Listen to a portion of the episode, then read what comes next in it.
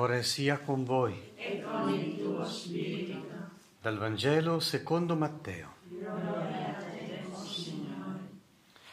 In quel tempo Gesù giunse presso il mare di Galilea e salito sul monte lì si fermò.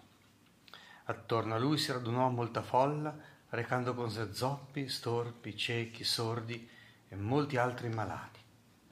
Li deposero ai suoi piedi ed egli li guarì tanto che la folla era piena di stupore nel vedere i muti che parlavano, gli storpi guariti, gli zoppi che camminavano, i ciechi che vedevano, e lodava il Dio di Israele.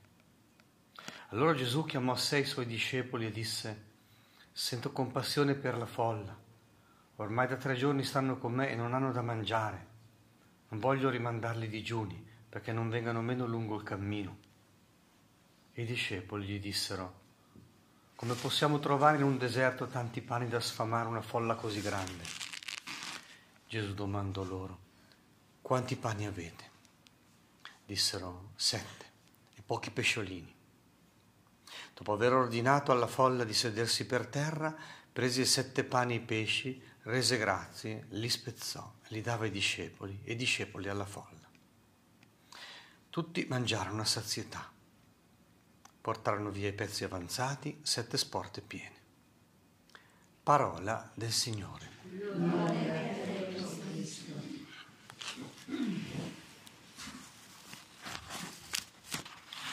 La vita sulla terra è come camminare un po' al buio, a volte davvero immersi nelle tenebre.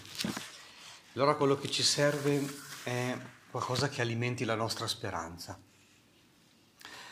le profezie di questa mattina aiutano proprio in questo. Come si alimenta la speranza? Anzitutto ricordando le promesse di Dio e ricordando che le promesse di Dio vengono mantenute. Perché giorno per giorno le profezie d'avvento ci fanno vedere poi nel Vangelo, in Gesù, il loro primo grande compimento che a sua volta è promessa di un compimento perfetto nella consumazione dei tempi. Allora, anche questa mattina alimentiamoci a queste promesse che vengono mantenute. Come suonano? Stiamo attenti anche proprio alle misure, alle proporzioni, alla disposizione delle parole Anzitutto, eh, attraverso il profeta Isaia, Dio ci fa vedere che c'è un banchetto nuziale. Cioè sul suo Monte Santo ci sarà un banchetto di grasse vivanti, di vini eccellenti, di vini raffinati. Cioè in primo piano c'è la pienezza di beni. In secondo piano c'è appunto la liberazione dalle tenebre Egli strapperà su questo monte il velo che copriva la faccia di tutti i popoli e la coltre distesa su tutte le nazioni. Immagine bellissima, drammatica, tragica. Sulla faccia della terra, sulla faccia dei popoli, sulla distesa delle nazioni c'è come una, una coperta che, che, che copre la luce. Ecco perché non sappiamo bene cos'è della giustizia, dell'ingiustizia, come si può governare il mondo, cosa, che fine andiamo a fare. Questo può alimentare la sfiducia, la disperazione, lo smarrimento, la paura, il cinismo. Ma appunto la profezia dice no, egli farà giustizia, darà un giudizio. Questo giudizio sarà un giudizio di chiarezza, farà chiarezza. Tornerà a illuminare il mondo, sarà luce e sarà luce piena. Infine, in terzo luogo, eliminerà il male, tutte le sue forme. La forma più radicale eliminerà la morte per sempre e la forma emotiva, tutto quello che ci fa piangere. Il Signore Dio asciugherà le lacrime su ogni volto. L'ignominia del suo popolo farà, la farà scomparire dalla terra, cioè toglierà tutto quello di cui ci saremmo vergognati, giustamente vergognati. Gesù ce lo farà capire e poi toglierà una memoria una memoria scomoda, purificherà la nostra memoria, se no sarebbe difficile stare bene in paradiso. L'importante è credere a queste promesse, dire ecco il nostro Dio, in Lui abbiamo sperato perché ci salvasse e in Lui possiamo fin da ora rallegrarci ed esultare, rallegriamoci, esultiamo per la salvezza, perché la mano del Signore si poserà su questo mondo. Dunque è possibile attraversare i tunnel di questo mondo alimentati da da questa speranza, dalla speranza indotta da queste promesse. E si può cantare insieme al Salmo 22 che se anche camminassi per valle oscura non temerei alcun male, perché tu sei con me.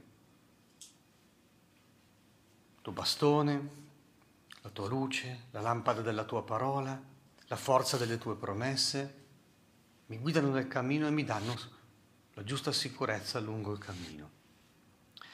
Ma è proprio vero che Dio mantiene le sue promesse? Ecco, al compimento delle scritture si vede un primo compimento, un compimento radicale, la firma di Dio su queste promesse. E cioè nelle opere di Gesù cosa vediamo? Vediamo proprio sempre, solamente opere di liberazione dal male. Parole promettenti e opere liberatrici. C'è Gesù sul mare di Galilea intorno c'è tanta folla e cosa si vede? La guarigione di questi, storpi, zoppi, ciechi, sordi e molti altri tipi di malati, che si depongono ai suoi piedi, che vanno da Gesù e lui li guarisce. Ecco, opera liberazione del male, rialza l'uomo incurvato, la riabilitazione dell'umano. Quindi la liberazione del male proprio per farlo um, entrare nella forza di quelle promesse.